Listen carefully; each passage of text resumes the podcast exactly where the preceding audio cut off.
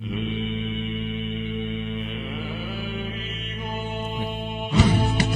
recognize that? It is. Assalamu alaikum, everyone. Uh, welcome to today's uh, unscripted podcast with your host Salman Butt, and we have a special guest, uh, Rashad Strik. Assalamu alaikum. Alaikum salam. As you you've probably already recognized, Rashad is uh, from the very famous among Muslims and maybe even non-Muslims uh, series Ertugrul. Uh, it's, it's actually called Dirilish Ertugrul, and uh, yeah, um, you'll be pleasantly surprised, some of you, to know that he's an Aussie, and this is our first Aussie that we first Aussie we've had. I think it's the first Aussie we've had on the show. So Wow. congratulations. Thanks. Um, I'm a big fan fan of Aussies, all the way from uh, Australia. all the way from down under. Since I was a kid, you know, I was uh, deeply impacted by Crocodile Dundee. But uh, I don't think I should have been watching that. I don't know what the rate, age rating is on that. But then there was, of course, the the late and great Steve Irwin. Mm. What a beauty! He's he was a real man. You know, no offense, but he was. You know Steve Irwin, right? No. You don't know Steve Irwin. He's like your country's most prized export, other than Foster's. Steve Irwin, the the real crocodile Dun- Dundee. Steve Irwin. All right. Yeah, The- the- yes, yes, yes. The guy Yeah. died of the stingray. Yes, Yeah, okay, yes. Tragically, tragically killed. Martyred. martyred. Even some would say, but he was uh he was a real G, Okay. as we say around here. Yeah. I mean, if you can jump on a crocodile and start wrestling him, He's pretty legit. He was he was really legit, I think. Yeah, I mean, a lot of people that nowadays they try and act like you know big men and and you know they couldn't catch a snake. They'd just run away. Yeah. But he would be like, you know, there's a snake. I'm gonna catch it. I'm gonna wrap it around my neck, and then I'm gonna ethically, you know, release it back into the wild. So Ertugrul, Yeah. So how did you, as an Aussie, end up firstly in Australia? Because I did a bit of background research on you, not in the creepy sense, but uh, in the Wikipedia sense. Okay. Uh, you're from your father was from Bosnia, correct? Yes. And you you somehow ended up in Australia with a wonderful Australian accent, and then you in a in this hit Turkish TV serial, and you've you've uh, you visited Hollywood as well. So, I think you're the first Aussie, and you're the first actor we've had on this uh, program. I think, So I, should, I should get other than myself. Other than yourself. I mean, I was pretty good at drama. Really? In, uh, in in high school, yeah. Did you do any plays or anything? Uh, no. But You were just Actually, yeah, telling I'm stories to people or something. no, no, no. I mean, I, they did make. I, I grew up in an area where there's a lot of Asians, so they they used to make us act out like Hindu, like Hanuman and Ganesh and that kind of stuff. But And you were really good at Uh, that. I was really good at that, but I don't, I don't know. But uh, yeah, I mean, my drama teacher said, you know, Salman, you got a career in drama. Uh, my music teacher, Astaghfirullah, said, you got Korean music. My art teacher said, you got Korean art. The science teachers were like, get out of my class, you cheeky little bleep, bleep, bleep. And I ended up doing science all the way, A levels, and Really? just to show them That you can do it. I can do it. But I enjoyed, I enjoyed drama. How did you get into acting? Uh, from a young age, um, my mother, uh, I have dyslexia.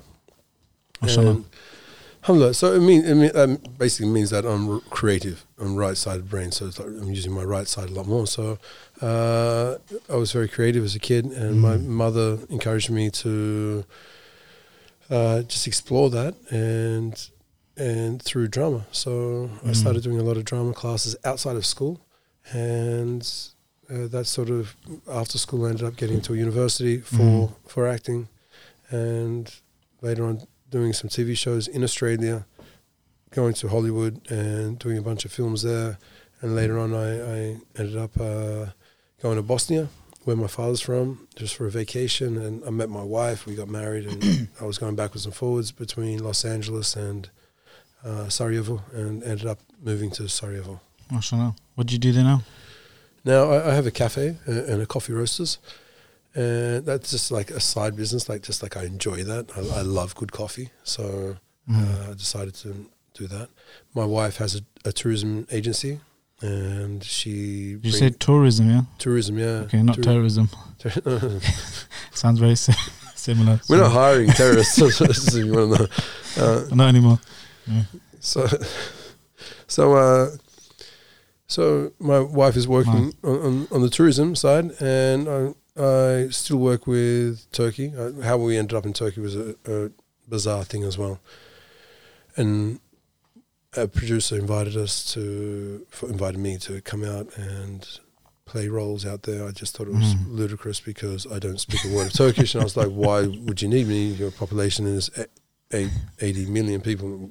You don't Mm. need me." And and they really needed me, and they paid for me to learn Turkish for one year. Really? Yeah, You learn Turkish just for for money. nasıl sen? yeah, yeah. Nasılsınız? Yeah. Yeah. So uh, I learned I, I Turkish. don't know what that means, but I just yeah. okay. So I learned Turkish, yeah. and It's after impressive. after it was quite impressive for me because I just Mm. thought I would never be able to learn another language in my Yeah. life, and you know, it takes me about like three months to like learn a small surah or something. It's like, like keep Did forgetting they, things. did they, you can probably tell that you're not a native speaker there, right? Or did you learn to that kind of Uh, level that mm. you can trick some people?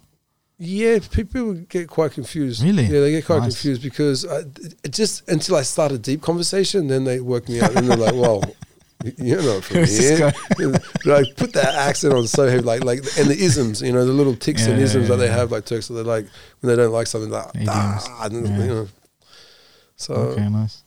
So that was before Ertugrul or that was Yeah, for that was- no, that was before Ertugrul. So I mean, Ertugrul has been massive over here.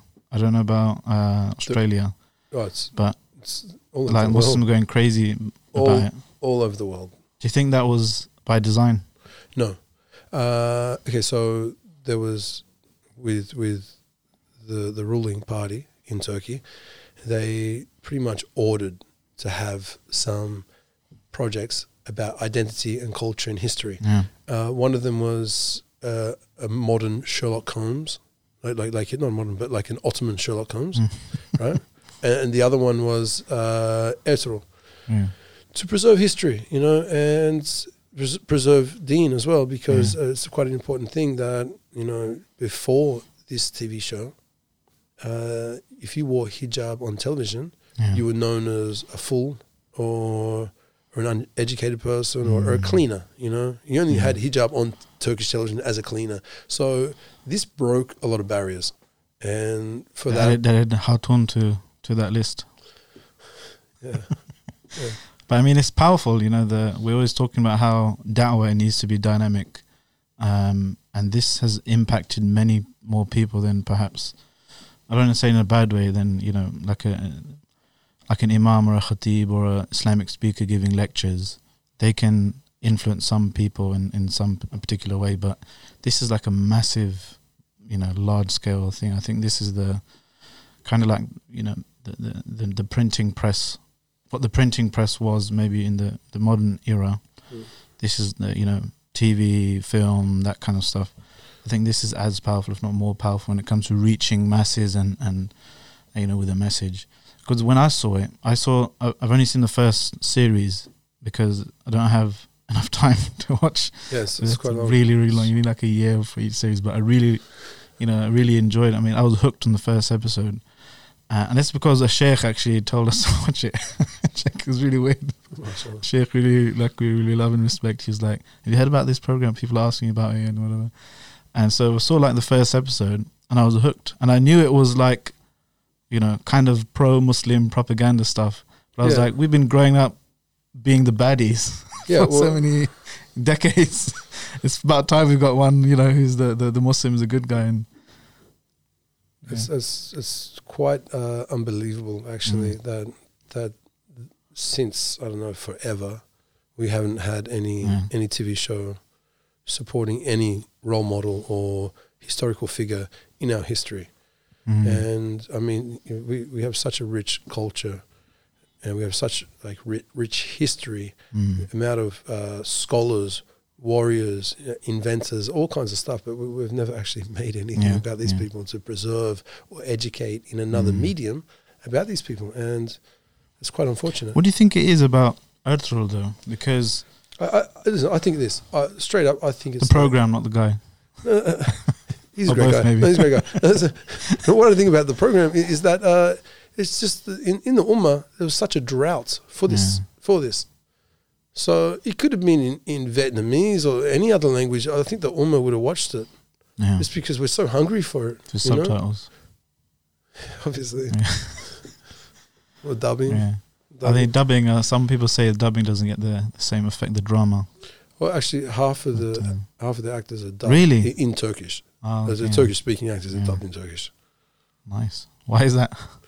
Uh, just because it's screwed up the lines. No, it's, well, it's easy to screw up the lines because uh, they they're shooting one episode a week, Yeah. Oh, so okay. basically making one film in a week. Mm. So each original episode is like two and a half hours, something, right? Each episode is like between one hour and one hour and forty five minutes. Ah, okay. Because on Netflix, I heard they split them up. Yeah, Netflix have a system, and they, they like to you Yeah. know go by their system. So they're like, oh no, we do things like this. So Mm. so the Turks had to rearrange everything and split every episode up into Yeah. two or three or something. So, um, how many people do you reckon? Do, do they have stats? How many people it's reached? Uh, ever I, heard I- that I, one? don't have that stat, but I know about a year ago a year and a half ago, they, they sold to seventy countries, and that was that was then. So I mean, it's just, series. yeah. So it's like Yeah. growing and growing and growing. Nice. That's power, man. I mean, do you think it's uh, it, it's presumably sparked off other similar projects, right, in Turkey and elsewhere? You know. Yeah, that's the thing. Uh, some other people tried to do things, but I don't think they had the same need as as the producer.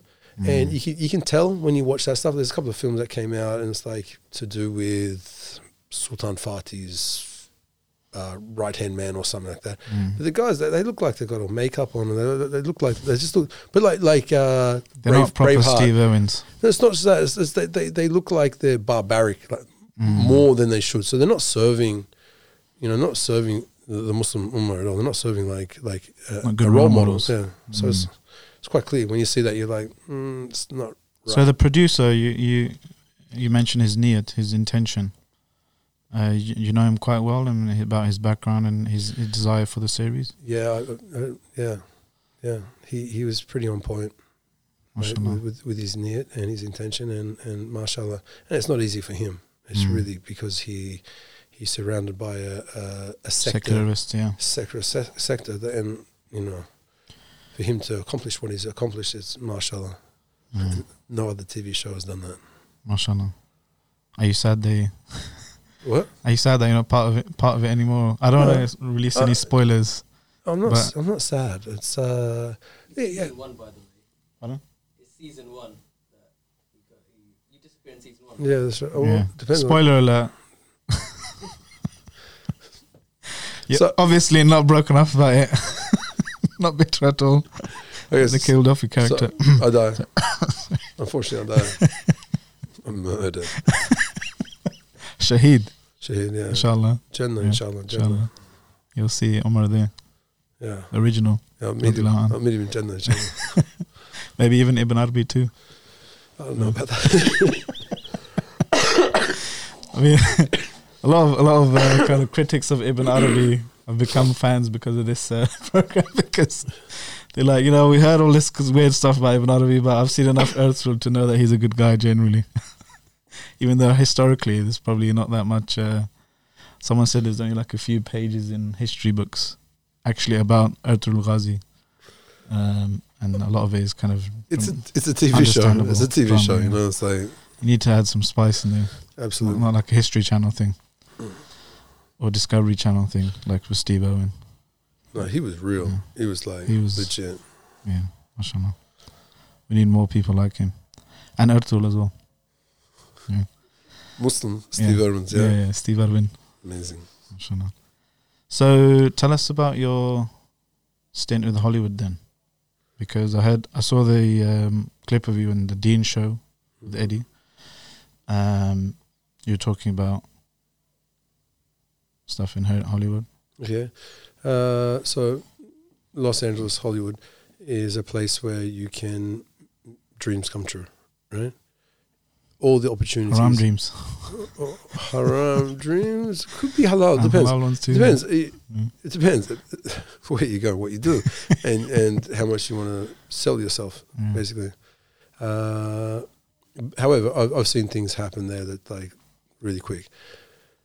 Unfortunately for me, uh, I had like a, a certain amount of principles, principles that like, lines I didn't want to cross in, in terms of Islam. Uh, a lot, lot to do with playing a, a lead, leading man in Mm. every film. You have a kissing or something like that, and it's like it's, it's almost impossible. So if you want to be there, you have to do that. Even if you're not acting. it's a blessing and a curse, so I feel for you. I don't know about that. anyway, so uh, Hollywood is an amazing place. It's, Yeah. it's such a synergy. It's such a, a great place for, for work, for opportunities in that. Uh, however, I just found myself in a hole there, and I was doing films. I was getting a lot of offers, but I just didn't feel that you know my life was going where I wanted it to go, even though um, I was getting famous and things like that, and, and things great things were happening in terms of ego and that and this dunya. But I was like, you know what, I need to get married, and I was 28. I was like, I should have been married by now. I'm Mm. going to get married young, so I ended up going to Bosnia, and that kind of changed my life. Inshallah. So how um let's rewind it back a bit, a few decades. Um, how did you end up in Australia from Bosnian extraction? Um, my father migrated in something like 1965 to Mm. Australia. Is that because of that wasn't because of the war? That was before the war, right? Yeah, that was like uh, after Second World War. But Second there was there was like a, a stu- huge stress of Mm. communism at that time because the the Yeah, yeah. the p- partisans won the war against uh, the Bosnians who were fighting with the Nazis, but Mm. we were like protecting Jews and all that sort of stuff because Yeah. Bosnians are very, very close with Jews, uh, Muslims. And so after the, the communism, we, during communism, we a, lot of practicing Muslims would go missing. And there was Mm. all kinds of crazy stories about that, how, how to, be a Muslim, it's basically just like West China right now. Yeah, yeah. You know. So my father and his mother ended up migrating to Australia. Met my mother. My mother is Australian, or like seventh generation Australian. Uh, and they got married. Had four boys. My mother became Muslim. And she started going to like a dresser and that sort of stuff on weekends, and and she educated our whole family. She was like the rock of the family, mashallah. Mashallah. And She's still with you? yeah, yeah, Mashallah, yeah, it's a she- blessing. she's in in in Sydney with with my other three brothers. And What was she before she converted? She's Ca- Catholic, Catholic. They're very quite religious normally, aren't they? Catholics. Catholics, Eh, yeah. generally, so a lot of um, I know a lot of Catholics who became Muslim, and even um, like even in the some of the the learned people with uh, with regards to their scripture. I remember one brother. He was um, his name's Chris. Uh, he he converted and he was at a job somewhere, and uh, he was having conversation with another guy, and um, he accidentally kind of said "Inshallah" or something. he didn't know the the guy didn't know he was Muslim. He's like, "What did you say?" He said, "Oh, I said Inshallah. It means blah blah blah." And it's giving the whole yeah, I'm Muslim, whatever. And then the guy was like, "No, no, don't worry, I'm Muslim too." He's like, "I'm from I forgot which South American country." Venezuela. I don't know. I don't know. He said my I was like really brought up as kind of strict Catholic. My grandmother, like very knowledgeable in our scripture. Before I left my city, she said she's like Catholic and knowledgeable in the scripture. She said, "My son, you know, when you leave this place and you go to you know, across the world, um, look for the followers of the new prophet, the last prophet, because you know he was supposed to come, um, and you know." Uh, he when he when he when he arrived in England, he started researching and he came across these Muslims and alhamdulillah he's guided. But these people, so you know, they I, I don't know about kind of Protestants and that kind of, but some Catholics at least, you know, they have they have uh, still the signs in their scriptures that they're using. um, and uh, waiting for you know, uh, or were expecting a prophet to come after Isa alayhi salam. So yeah, a lot of them are um, you know ripe for dawah. Mm. Yeah. Um, when, how's the dawah scene in, in, in Australia generally? Is It's it kind of quite active, quite Yeah. very active. yeah, Yeah. It's really interesting. Australia, Australia's like become basically a majority atheist country, pretty similar to the rest of the world. But uh, it's quite funny that Muslims are always noticed. I think that's because they're active Mm. or so active. So like everyone's noticing, oh, Muslims are doing something. Muslims are doing something. Muslims. It's just because we're actually practicing our religion, Mm. and I think it would be. What's the percentage there? Muslims, you know, It's about about three. percent. maybe, maybe uh, three, four, three, four. Oh, I think in the UK we're five percent. That was as of 2011. What about in London? London is like uh, 120 percent.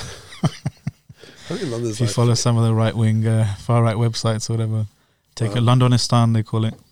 Londonistan. Yeah, it's uh they say it's something like one out of every eight babies born is a Muslim. Is that right? One out of eight or one in seven or one in seven or something like that. So we got we got Babies. we got to get it to one in every four. Yeah, To yeah, mashallah. Freak. Uh, I think I shut down your podcast. one day. I'm not saying uh, to reduce everyone else's. We're saying to increase ours. You know, yeah, no no one else is having kids anymore. It's like uh, no, kids are great. Kids are good. yeah. Kids are, You got kids? yeah, I've got three kids. Three Same kids. here. We have so much in common. Really, you got three Yeah. kids? Yeah, three boys. Three boys. I got two girls and a boy. How old? Five, seven, nine. Five, seven, Seven and nine. Okay. Yeah, Yeah. so they're going to school. Uh, they homeschool actually. Oh, really? Yeah. Even though we're, we're not in London technically, we, we live in Slough now. I was born and raised in West London. Okay. But uh, yeah, we homeschool. Homeschooling is a big thing here. Yeah, Uh, we've got a community there in Slough and West London as well. great. I don't know. So your kids have a lot of time on their hands. Yeah. Mm. They don't watch Ertugrul yet. I wanted them to. Oh. Once they get old enough to, to to to deal with all the blood and gory and stuff, um, I would like to for them to watch just to you know get that Muslim kind of hero role model kind of thing. Um, but I don't think they have the same um, need for it as Okay. maybe general kids do because they don't watch that much. I mean, a lot of the the TV programs and stuff now they're more representative. They see brown faces and Muslims and that kind of stuff in normal, not playing the just playing the terrorist, but just playing the the It's- normal it's- characters and stuff. Well, I think I think that's a quite interesting subject to talk about. Actually, uh, Mm. modern day uh, films and themes and all that Mm. sort of stuff. It's, it's pretty much uh, it's pretty much all the same. Everything's pretty much the same, and especially with the, all these Marvel stuff and all that. Yeah. Like the ide- ideology of it all, and it's quite scary. And, and Really? it- it- it's quite scary if, if you if you go into it not knowing because these people just believe in that stuff. They're like they actually go to sleep at night thinking about oh there's there's a Wolverine and stuff like that. They're like, they're like thinking oh and they, Yeah, they're, but it was they're spending so much energy and brain cells thinking about that sort of stuff. Mm. You know, but it was based on a real character, right? Wolverine Like historically. Uh, historically. Uh, I'm just kidding, by the way. I'm not that thick. I was about to break down for you. but- but Professor X was. Who? Professor X, I, Yeah. I didn't watch that much. I, I think I watched the first Wolverine. Assalamualaikum guys, sorry to butt in, eh?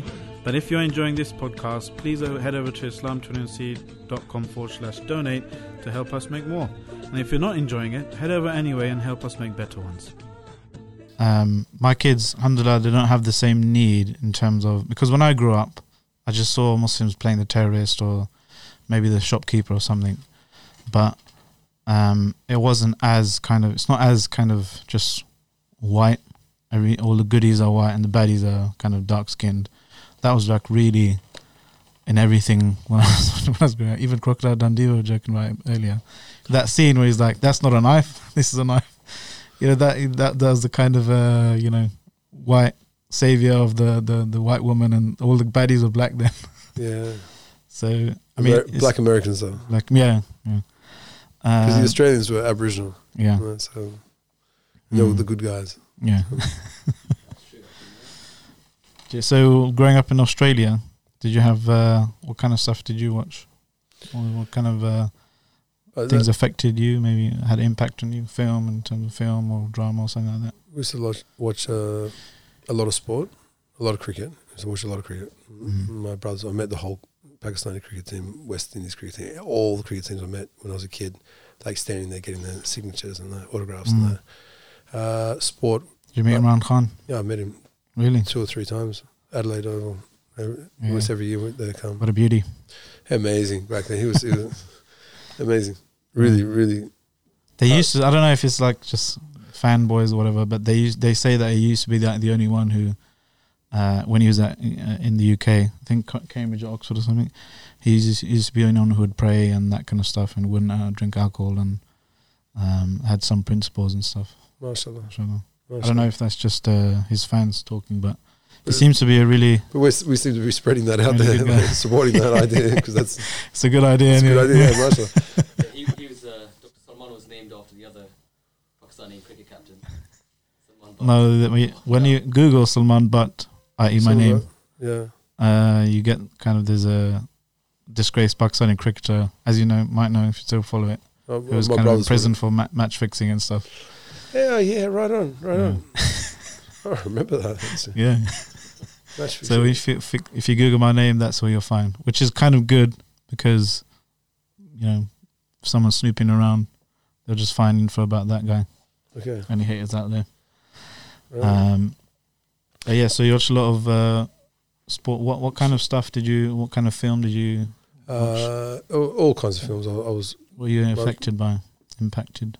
I think the the main thing that that really touched me was Star Wars and and the message.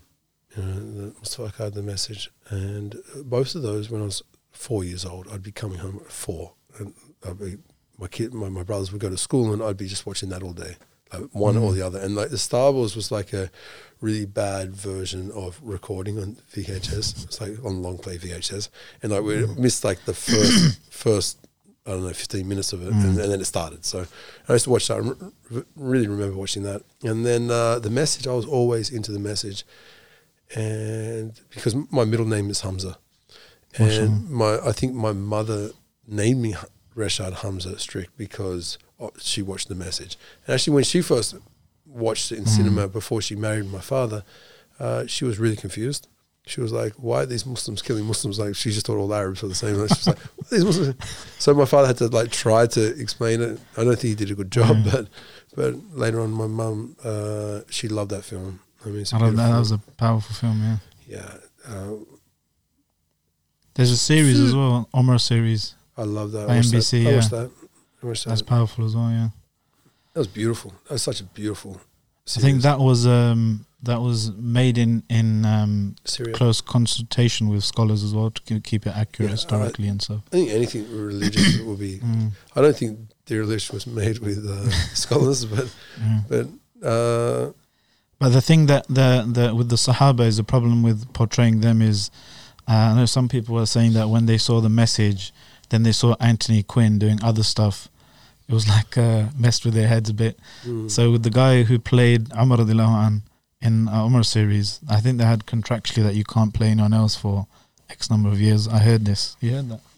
Yeah, for a few years you can't play anyone else because I don't know. It's part of the image of the the, the haiba, the the aura of the character or something. interesting. And uh, yeah, that's that's an interesting thing. But um, yeah, that, that's a bit more recent though. So what what, what kind of down the like the message, Star Wars, what kind of uh, other stuff did you see? All kinds of films. Uh, Mm. A lot a lot of Other than, you indie know, films. Steve Irwin. Uh, You didn't really know much about him. until today.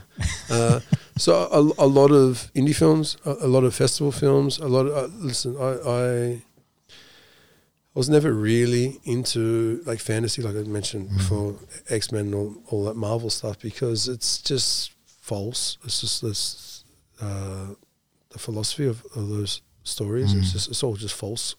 So basically, he's just saying that Zeus is here and then boom, it's just the same sort of stuff. It's not real, and I, I just Ouch. I'm sorry, guys, but, uh, but I, I'm I'm so more real. I'm I'm more into. You must uh, hate WWF and WWE and all that. No, that's real, man. Wrestling's not fake. Yeah, I, I've never watched that stuff Yeah. in my life. My dad used to not let me watch that. He was an actual wrestler in real life. Really, He was, a, yeah, rahimahullah. He was like a champion of Punjab back in the day really. in freestyle wrestling. So he was like really anti this Did- kind of. He's like these guys, these guys are just actors. How dare you watch that? I was like, okay. That's work. Yeah, Did he teach you anything? uh, no, he was like, this is. Uh, I think he made a promise to my mum back in the day. Oh, so your she mum, was like, no blood sports. Right. he was like, okay, rahimahullah. Um, yeah. So So I, I basically uh, once I started university, I started really getting into festival films, like watching festival films. So th- what that means, it means like uh, films that are made with low budgets, Yeah. films that are made to uh, that that have something to say, that are about certain topics, and uh, I think that that's the kind of thing that I, I'm drawn to. I, I, I Mm. love, I love it when a film says something. Are you are you interested in continuing that acting and, and maybe being involved in? I'm developing something at the moment. Uh, I'm, I'm still working. I have my own TV show in Turkey. Oh, okay, currently. Yes, currently, I, I- Oh, I just came back. didn't From. I just came back from the Philippines. Yeah. It's quite similar to Steve Yeah. Irwin. I don't know why, but it's actually quite similar. That's why I have the hat. Yeah. I wear the hat, and if you look it up on Instagram or, or It's similar to. Yeah, it's pretty similar. It's it's, it's about so, So you're contractu- contractually obliged to pretend to not know who Steve Owen was. Steve. Irwin. I was like, uh, so it's a it's called uh, a new member of the family, and uh, like so the government television Mm. they they come up with these ideas, brainstorm, and and they wanted a family documentary. They wanted to to reunite families in Turkey to to make it stronger, family unit Nice. stronger because you have strong families, you have strong societies, strong country, Turkish mentality, Mm. mashallah.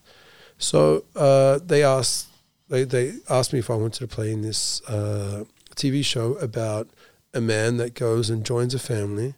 The family makes absolutely no money, but have the most craziest jobs in the world.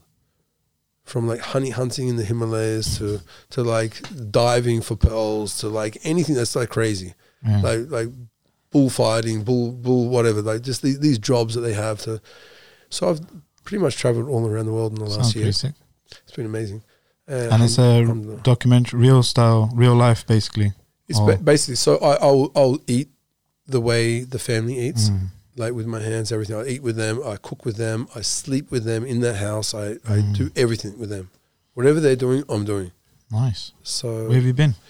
Uh, first episode we started in Nepal. We went up the Himalayas. There was one one uh, Hindu family there, and then we went to Indonesia. We ended up going through all majority of the islands of Indonesia, Sumatra. Uh, nice. we were in Sulawesi, we were in Java, and then we ended up going to what, Cambodia, Thailand, Philippines, uh, Malaysia. We've been to we went to Bosnia, we went to Turkey, we went to Morocco, and next we are going to Ethiopia. Mashallah. So it's in Where do you get time sp- spend with your own family then?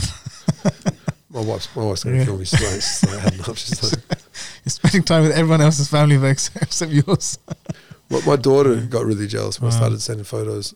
I was like, yeah, yeah, this is my sister. She was like, what? She was like, she's like, I'm not going to talk to you. Oh man. So they give you enough breaks in between, right? To Yeah, no, it's it's quite scattered. The schedule is Yeah. quite scattered through the year, Nice. so that, that's a blessing. That, you know, it Mm. allows me to run my Mm. coffee shop and roastery and see my family and, Mm. and work on other projects on the side. It's all about quality time, I guess. Spending with your family. yeah, my wife just makes me do everything there. So, I mean, there's some scholars. I remember they, uh, some scholars of Sirah, they did a calculation how long the Prophet ﷺ was in each of his wives' houses, like per month. They kind of subtracted all the the kind of campaigns and the battles and that kind of stuff, and traveling, and they said each wife per month he spent like two and a half days on average, or two and a half nights. But they didn't complain because it was like quality time when they were spending. So it's not about Right. just kind of spending time. so that's Like, like, that's like 20 days away or something. Yeah. If you have Um, four wives, if you had four wives, yeah. technically speaking, if you had four wives, If you had four wives, you, uh, how many you got? One- one, one, one public one. Alhamdulillah. Alhamdulillah. But uh, the uh, yeah, it's about quality time. So when you're there, it's not just kind of um, you know just sitting there watching TV, but uh, might might be, but quality time watching together, or you know spending time with the kids together, kind of making memories and stuff with the kids. Actually, I, I think there's also a hadith uh, uh, that you divide your day in three, Mm. like uh, a third for work, a third for Islam, a third for family. Oh, okay, yeah. never heard that. Shana. Maybe it's hadith, maybe it's not hadith. Don't- don't quote me. Some sheikh's gonna be scholars. This guy. Some sheikh told me. Oh. Yeah, so we can Google it. Pardon? Ibn Arabi's um, Ibn Arabi said, told you. Ibn Arabi came told to you in a dream and. No, it was actually just off camera. He was just telling me that stuff. His alarm went off. oh, time for Islam. Alhamdulillah. It's ten o'clock. It's 10 o'clock. so how's the um you're, you're you're based in Bosnia, right? So one of the brothers from uh, uh you know IERA? They're involved in dawah like all across the world, mashallah. And um, they said that Bosnia is ripe for for dawah. Um, like I've heard also that there's a lot of uh, political kind of tensions brewing under the surface. I met the um, I met some MPs in Muslim uh, members of parliament in um, from Bosnia once at this call. I met the, met the first hijabi MP. Oh, really? Uh, yeah, in uh, in Bosnia. I think she's from Visoko. Uh, I don't know where she's from. Her name's uh, Samra. Okay. Yeah, we were at this training course. Um, not that kind of training, but different time. Just uh, put that out there. But uh, yeah, alhamdulillah, there's a lot of, uh, I think, khair in uh, Bosnia. Uh, I think they're trying to increase their tourism, um, tourism as well. But they were saying that these, uh, the sister was saying that there's a lot of tensions brewing under under the surface. Uh, so could be a lot there- of- there's always going to be tensions there uh, Mhm. because Bosnians, like during the split up of the '90s war of former Yugoslavia, Bosnians were so welcoming by saying, "Hey, this is all our country." When technically they Mhm. should have been just ethnic cleansing, like the other countries were, Mm. uh, just killing all Muslims and all that. We should have been doing that. I'm sorry, but but, but it's just it's just we don't have a country now because uh, Mm. we were so welcoming. We're like, oh no no, come come come come, be, be- you're part of us, and then they all just uh, Mm. committed genocide and all that. And in the end, we we don't really have an identity. We don't have a Mm. flag. We don't have a national anthem. We don't have anything. It's like Mm. it's quite quite frustrating. Although we're the, the majority of the population, uh, by far, by by like I think we're like uh, I think we're about sixty percent. And are all Muslims- Bosnians Muslims? Yeah. So if you say you're Bosnian, that means you are Muslim because the the the Catholics and Mm. Orthodox in Bosnia they they they're so nationalist that they're not even on their own Deen, They're so nationalist that they they say that they're Serbians or or Mm. Croatians. Although they're born and bred and their grandfathers are born and bred in Bosnia, it's like it's like, Mm. it's like they they are Bosnians, but they just it's just the confusion of the war. Mm. Uh, why is Bosnia a problem in Europe? Because it's the only uh, Muslim state. It is. It is actually Mm. a, a Muslim country. Uh, if if you think about it, um, technically it's not, but Muslim majority. but yeah, we we, we are a Muslim country, and we have been for five hundred years since Sultan Fatih came, Mm. and uh, it's full of natural resources. You know, the wood in, the wood industry there is Mm. like huge, a lot of wood, a lot of forest, forestry. We have a lot of uh, water, so it's it's quite a big deal. It used to be called uh, the princess of the Ottoman Khilafah or something, isn't it? The princess of the Ummah because of the, the natural beauty and stuff there. Of, of the people. No, no, no. The, So- so- no, no, uh, I, I've- I've never heard that in my Yeah. life. Uh. I've I've never heard that. Uh, I know that Sarajevo is was dubbed as the uh, European Jerusalem because you have a synagogue, masjid, uh, churches, or everything is Mm. within hundred meters from each other, and everyone was living in, like in coexistence with each other, and that that was Mm. a, a remarkable uh, proof of coexistence in, in modern day and in the last what five hundred years. we'll Mm. fine, you know. Mm. I mean, there's this guy, uh, Douglas Murray, uh, it's really nasty kind of piece of work, neocon. And he was like, you know, in order to reduce terrorism in Europe, you need to reduce the number of Muslims. Less Islam is less terrorism. And people, Bosnia is one of the case studies where you're saying that there's actually loads of countries where there's a sizable, uh, you know, pr- proportion of Muslims. Bosnia is one of them, and Macedonia and these types of places where in, in Eastern kind of even in Eastern Europe, there's a lot of Islam and has been for hundreds of years, and it's uh, they're not like immigrants or anything. They they've been they're natural, you know, native Muslims for for centuries. Uh, we're going to be speaking to uh, uh, another brother who's who's kind of, uh, uh, inshallah, his his speciality is um, the history of Muslims in Europe. Dr. Wow. Steph, uh, I forgot his surname. Steph Chris, not Chris. I don't know. Uh, he's a Greek convert, but um, he his his um, his work is on the history of, of Muslims in Europe, and it's uh, it's it's you know very surprising. You know, for some people. I've, been, I've spoken to him a bit. Yeah, I think I think I Muslims think been around also for a long time. Also, I- I'd like to add on to that is that it's, it's quite uh, Ali Izetbegovic, our former uh, uh, our past uh, president, who was in for the liberating of the Republic of Bosnia. He he was a remarkable scholar. He was he was a v- Mm. huge intellect, a philosopher. Uh, he did amazing things about the modern Muslim in Europe. You know, he wrote many books and texts and all that. He he went to jail for being a Muslim during communism. He, you know, mashallah, a mu- Mm. Mubarak person. And what he left is he left us kind of in a bad situation, only because you, it's pretty hard being that David and Goliath Mhm. against the West, a, a small Muslim nation inside of Europe. You know, uh, Bosnia was dubbed as like a uh, a stain in Europe. They just wanted to wipe us out. And it- what's also interesting is that we're we're a natural Muslim country, as you said. We're, we're- we're naturally like Assalamu alaikum guys, me again, reminding you to head over to islam21c.com forward slash donate to keep the lights on on Islam21c. We pride ourselves on being independent and being funded by the grassroots community. We're, we're the problem is, is that um, for centuries, um, Muslims and Islam has been the other that has um, was required for a a European identity uh, to be carved out. Uh, Professor Joseph Massad has a very interesting book, Islam in Liberalism, where he charts historically the, the kind of the need for the Muslim, the the Mohammedan, the infidel, and the various kind of the Moriscos, the various kind of terms used historically, the need for that other to define the boundary between Europe and uh, Islam. So without without Islam, without Muhammad, he said, Sallallahu Alaihi Wasallam, there would be no Charlemagne.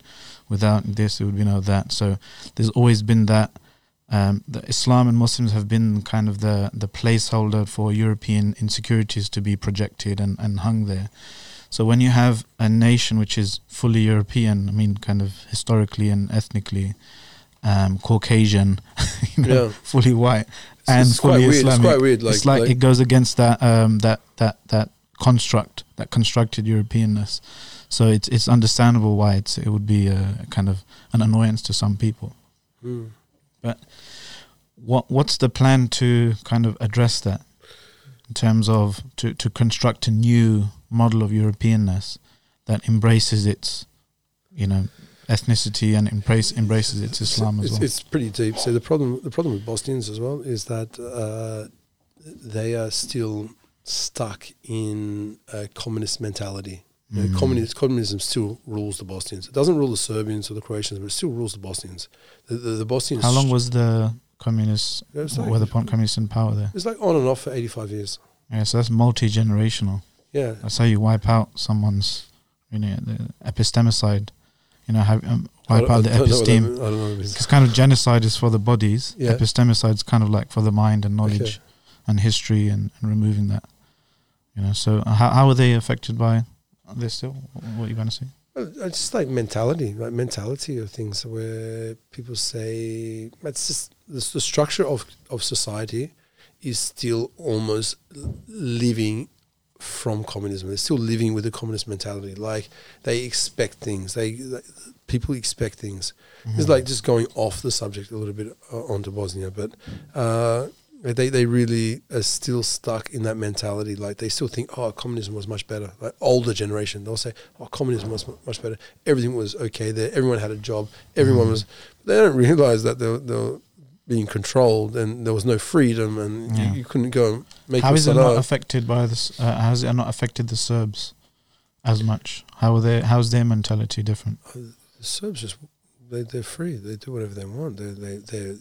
It's interesting because a lot of people Mm. come to Boston to try and do to, to, to work with them, but they end up doing work with Serbs. I mean, you, you look at the Emiratis for as an example. Mm. You know, the Emiratis would. l- I'm sure they would love to do business with Bosnia. You know, but they do it with the Serbs. So it's, it's interesting. Yeah, Serbs, Mm. Serbs, they just they just moved on quicker. You know, they just Mm. moved on to their their own identity a lot quicker. Where Bosnians were confused.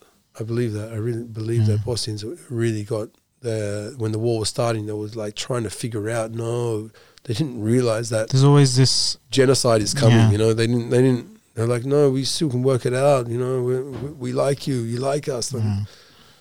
There's always this. Also, there's always this kind of um, trade-off you have to make between stability. Things aren't good, but you know this is predictable. There's there's order, and what could be if you try and make things better. So there's always. I mean, generally, people from an older generation, they'll, especially if they've seen war, they've seen uh, you know violence and stuff. They're going to be less likely to perhaps want change um, than the younger younger generation. That's what you know the whole Arab Spring, you know, it's, done by the youth. And a lot. One thing they said about Algeria, for example, is why Algeria wasn't didn't take part of uh, in the Arab Spring, was because um, memory of war and genocide was still Mm. fresh in their minds yeah, yes. and uh, somebody who's been opp- repressed and oppressed for and subjugated for so long, you need time for them to. Doesn't sound nice, but to to to be replaced by a younger generation who's been raised in in freedom, and this is one of the um, one of the wisdoms they mentioned. Some of the uh, scholars mentioned about when Musa alayhi liberated Bani Israel and he's leading them away from Pharaoh, and Pharaoh's chasing them, and you can see some of the stuff they're saying to Musa. They're like, "Oh, look, there's a sea now. Oh, oh, Musa, we were better back there. You know, oh, Musa, we're going to be destroyed. We're either going to drown or Pharaoh's going to c- catch us." And they had that kind of subjugated mentality. And even when they were saved from Pharaoh, their mentality looked through the Quran. They're like, you know, you and your Lord go and fight. We're not going to fight those people. We're not going to enter uh, Al Quds, uh, the Jerusalem. Um, and it was they were made to wander 40 years in the desert and some scholars said this one of the wisdoms for this was that the subjugated people they were to die out and the younger generation who grew up in you know not in poverty not, not in poverty but not in in subjugation in under Yes. tyranny they were able to then you know go to go and fight and and, and go to Jerusalem and uh, and so forth and that was one of the wisdoms Allah subhanahu wa ta'ala you know where did Musa alayhi grow up he didn't grow up with mixed with Bani Israel fully. He grew up in the palace of of Firaun, Mm. you know, with with a kind of free leadership mentality, uh, rubbing shoulders with you know kings and that kind of stuff. So that has a deep impact on a person's tarbiyah, you know, and that, that's something I'm trying to. Um, conscious of with my own kids as well. And we should be conscious with our kids that are they absorbing a, a, a victim kind of or a defeated mentality when they're growing up, and that's one of the reasons I liked to bring back to Ertugrul that you know um, this is a Muslim guy. He's proud of Islam. He's showing that you can live Islam. You can you can be a victorious person in this dunya as well as being close to Allah Subhanahu wa Taala. And and just giving our kids these messages is more important than just giving them an explicit lesson. You know, do this, do this, do this, that, do that. If they're just absorbing like a victorious mindset, a leadership mentality, that Allah put you here for leading mankind. You know, for for looking after the earth. You're the steward. You're the khulafa of Allah Subhanahu wa Taala on earth. You know, this is. Uh, I this think I think what what a uh, going back to Ezra on that Mm. so, on that note, uh, young kids these days after watching so many so mu- many Muslims being oppressed on television and that's so many like just straight degenerate bad stuff where, where, Mm. we are always down down down down negative negative negative Mm. and finally seeing that I mean it must really uplift the kid on that as leadership as you said as a role model to go get Mhm. educated to go further yourself to to go and, and reach reach the stars yeah. uh, I think I think that I think that's amazing. I think that's So it's sad that in Bosnia the Muslims feel still that they they they kind of well, you have to also Still you have, you have to from the understand Bosn- they went through they, communism. they went through communism. They went through a war. yeah. Eh, You can't blame them. of course yeah. Then then after the war, there's the Dayton uh, treatment, uh, the Dayton Treaty, and that's not in favor of really the Bosnians. Can you explain what that is? That's basically uh, the Bosnians were after three and a half years of being bombed by by the West. Mhm. You know, the support under the eyes of the West. I should say under the eyes of the West, under the eyes of the UN. Uh, rape, genocide, siege, the longest siege in modern history after World War II. The longest siege, probably in longest siege, probably in history on a city. Three and a half years a Mm. siege in Europe. Largest genocides in, in Europe since the Holocaust. Yes, and Yeah. and uh, everyone was watching that, so they said, "Okay, we have to, have to stop Bosnia." But Bosnia started winning the war. And if Bosnia starts winning the war, what's going to happen? Mm. You- You're going to have a, a Muslim state. You should have seen us. We were so pumped at the, by the end of the war. Mm. You know, everyone was like, "Allah Akbar, Allah." We were all like practicing Muslims. and We were all like into it. Mm. and through Allah's rahmah, we, we started winning the war. So, in a nutshell, America called, said, stop the war or we bomb you both. And the Serbs basically were running at that stage. And then Mm. they made this uh, crazy deal that uh, Serbia has like a state inside of Bosnia and Bosnia has a state, but we're going to call it all Bosnia Herzegovina. And you- you're not going to have their flag, you're not gonna have, we're going to have a different flag. But we accept that different flag, but the Serbs don't accept that flag. So it's just so much like, uh, it's just not fair. Just tensions as well. It's not fair. So, Just so, so the these surface. Bosnians have to live under that, you know, Mm. after after losing a father, losing an uncle, losing losing a child, they have to live under that. Mm. Well, some of them lost their whole family, you know. They have to live under that. So you can't really blame them that they're thinking about, oh, Yugoslavian communism was so good, you know, like Yeah. we were eating nothing and living in a house that they gave us, and we'd go to work and smoke cigarettes and drink coffee all day. And basically the life for them. Mm. Smart. So, what are the? Do you know any of the Dawa efforts going on in uh, Bosnia to try and uplift the people there? Try and maybe I, I would say tarbiyah is more It- it- more important in, in that scale than just Dawa to non-Muslims, for example. It's really not like here, and Mm. I think because of the imams or By here, do you mean East London? Oh, Islam, Islam, Islam is amazing. Yeah. Islam is like Yeah. I feel like I'm in like um, uh, another realm here Yeah. because everything everything's like an Islamic city. I think that's the most anyone's ever praised East London. It's, it's like- really, it's like an Islamic We're city. West Londoners, so we don't take kindly right. to praise of East London that way. But But I mean, comparatively, yeah, mashallah, there's a lot of Muslims here. Alhamdulillah. yeah, I mean, institutions and stuff. Muslim schools, colleges. Is a college Muslim college down the road? Alhamdulillah. Um, East London Mosque just there. Halal meat everywhere. halal meat, halal, halal restaurants everywhere. It's like Yeah. it's just it's amazing. Yeah. It's really amazing. So how is it? What are you saying? It's not like here. How is it different then? Uh, so it, just like because of that, that coming through communism, the, the ideas, the ideas that you Mhm. guys have that, that you bring, that that also in Australia, same as here. You know, the people are active. See, the Islamic community in Bosnia, they they're like an umbrella of everything. If you're going to pay your zakat, it's, it's all controlled under them. It's basically communism. Basically, it's like Mm. communism, Islam. In in and, and I understand that as well. I understand that it does have its positives. That Mm. it does have a system, like it's Ottoman system that they're controlling everything because because of communism came that the Islamic community took all their properties and all that, and they they, they formed like this uh, committee. Commune. So yeah, Mm. so they can they can control their their stuff before communism takes it. But uh, unfortunately, there's there's no think tanks like like Mm. there's no there's no out classes and no, there's no classes and things like that that are that are like Is that because of repression, or Yeah, it w- yeah, could someone could you start and open up a center there, Dawah center, start doing things there? Or? Uh, I think the Islamic community would come knocking on my door or something. like Really? that. Yeah, I, I think it's like that. Like, Wow. So you need more maybe soft power, Yeah, kind of subtle forms of influencing people in a positive way, I guess. I tell you this. I tell you one amazing thing for the Bosnians, Mm. and also I think it would benefit the uh, the English Muslims would be uh, visits, vice versa. For for I believe that if, if Bosnians see what you guys have here, they would be like, wow. they'd be like they'd be so amazed with that. You know, it's just the Mm. activity that you have. You know, the progression that you, you the things that you've accomplished here is is phenomenal. Well, I don't mean to brag, but But mashallah, really, Yeah. really, really phenomenal, phenomenal. And so, yeah, and it's all like you know the elder generations. They put the foundations down. Alhamdulillah. mashallah, Yeah, mashallah. alhamdulillah.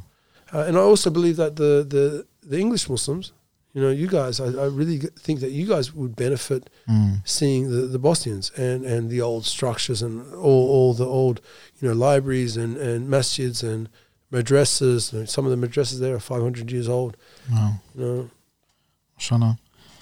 How do how does one go about booking a uh, trip to uh, Bosnia? Do you know anyone involved in the tourism business?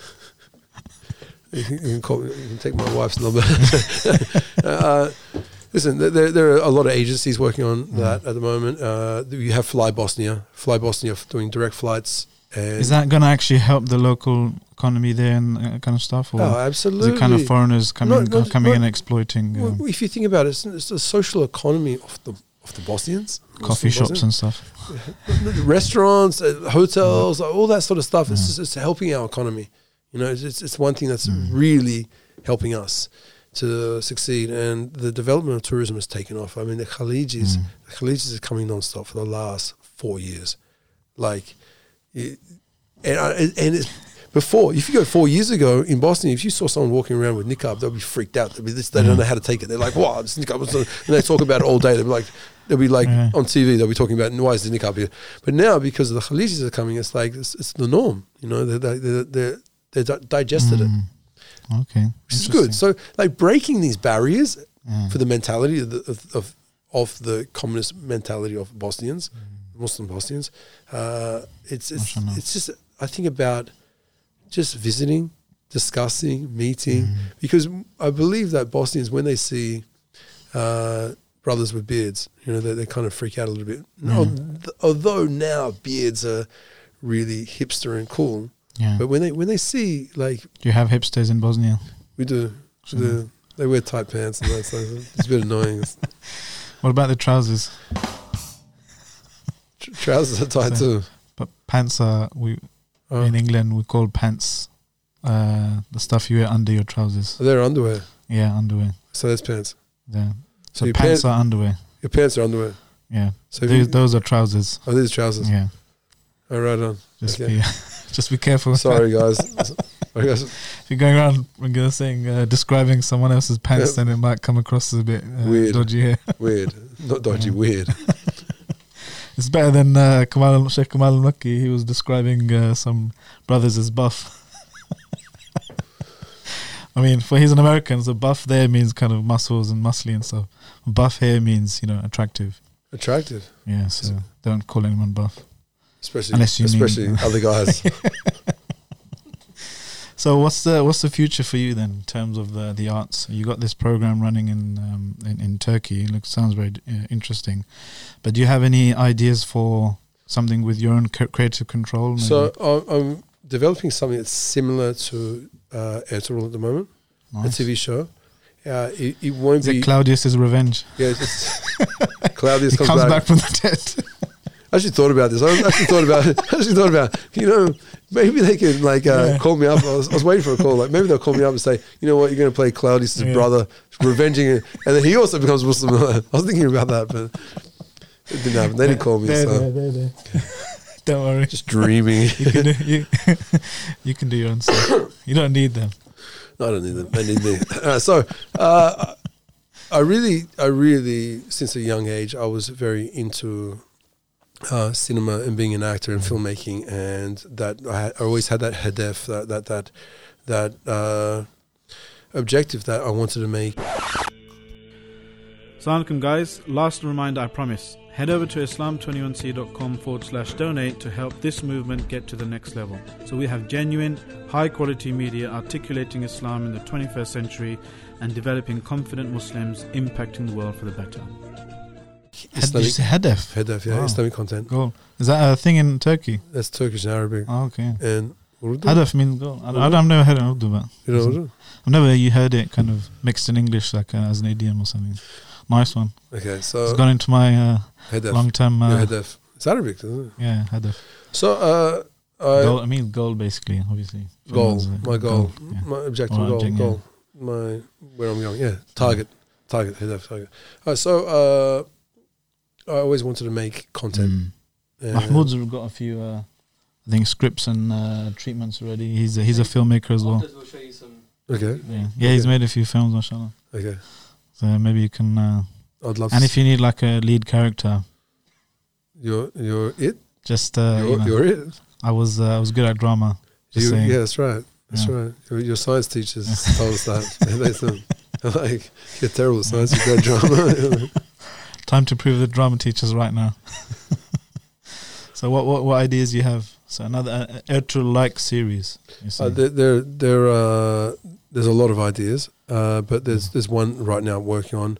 Uh, Salahuddin Ayubi. I, Nice. I, I just think in the English language for the rest of the world, The Kingdom of Heaven from the other perspective. It's not. It's not. Not. It's not really. Okay, so it's, it's not really Kingdom of Heaven. It's more. It's more so Mm. like younger Salahuddin, Oh, like nice. younger, like how how he got into the military. Origin story.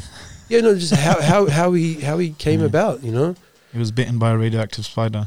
and just like started flying around, killing crusaders. And that's, like, Nice, that's a good idea. that's not true, guys. Well, some people say, you know. uh, do you think series are more? Would you prefer series other, rather than feature film, or what do Uh, you I- think is more powerful or I, impactful? I, I just believe that uh, series are the way to Mm. go now. Like TV is, is everything because everyone everyone treats this the, a Everyone film or a series the same. They're going to watch it on their own TV at the, the, the end of the day. Mm. So You don't have that kind of uh, sentimental thing about the silver screen, uh, big screen. cinema is always cinema, Mm. especially when when you watch something that was an, an epic, like an epic film, like the Well, message. like a five act film. Like normal normal Mm. films are done in three acts, but when you watch a five act film Wow, on- I didn't know there on- were. That. On wait wait for What it, the other two? 72 millimeter. You know 72 millimeter film. When you watch that uh, it's mouth like- watering. and there, there's there's uh there's a cinema. There's a couple of cinemas in hollywood that, that still do it. Yeah. and i mean well actually tarantino brought out a bunch of 72 millimeter format stuff. But uh there's one in particular called the egyptian the egyptian cinema because the egyptians uh, in Hollywood had a lot of respect years ago because Egyptian cinema was huge Yeah, yeah, yeah, and I don't know why they stopped, but they just ceased after I don't know 1960 or something, 1970. They just sort of just They died. do a lot of TV dramas. That's the big. yeah, but the, everyone does TV. Yeah, the Hollywood of the the whole Arab world. really. Some people say yeah. Yeah, okay, but they they were the Hollywood. They were like like Egyptian. So what's a five act film? I've never heard of. a five act? A, a- a five act film is, is like uh, so you know Doctor Zhivago. Uh, Lawrence of Arabia, like David Lean films, but uh, a lot of the epics, uh, old epics, were like in five acts. So it just means that the, the acts are broken up, and the the, the storyline is is uh, the journey of the character is, is is a different architect of these three act films. Does it have dancing in it? Mm, Okay, I was thinking of something else. some- some- Bollywood films are like three three uh, hours long and I, th- I probably think I considered think, five act, but I, I think they would be five act films. Yeah. One of those epics that are yeah. maybe You into any Bollywood cinema? no. It's the biggest, biggest uh, film industry in the world. I think. Apparently, I think that's because of sheer numbers. Because it's like a three billion people that In India, um, watching it uh, watching, not not just in India but all around the world, around the world. tra- translated and stuff. Uh, well, yeah, it's been good talking to you. I think we, we, we need to feed you and get you some good coffee now. You yeah, you can try uh, try out some. Uh, yeah, uh, it's always a surprise with me. You try out um, some uh, local coffees now. There's a there's a very nice independent place here that that roasts its own beans. It's called Starbucks. You might have heard of it. Okay. Uh, it's kind of a quaint in indie kind of East London joint. We, we can we can go down there now, inshallah. I think it's pronounced that. Yeah. Um, yeah, Jazakumullah khair. Uh, Rashad Strik, Rashad Hamza Strik, not Rashid, uh, aka Claudius, aka Omar, aka Claudius's uh, Blood Brothers Revenge, coming in uh, 2021, inshallah, starring uh, Salman Butt As and Claudius. directed by- as Claudius's uh, slightly better looking brother. Uh, but uh, yeah, Jazakumullah khair for watching at home. If you like this podcast, give it a like and a share. Um, we're on, just a reminder, we're on all the podcast platforms, uh, wherever you get your podcast, so you can um, uh, download them there. And uh, yeah, give us a good review, some comments, and uh, we'll see you in the next one. Jazakumullah khairan. Assalamu alaikum wa rahmatullah. Unscripted.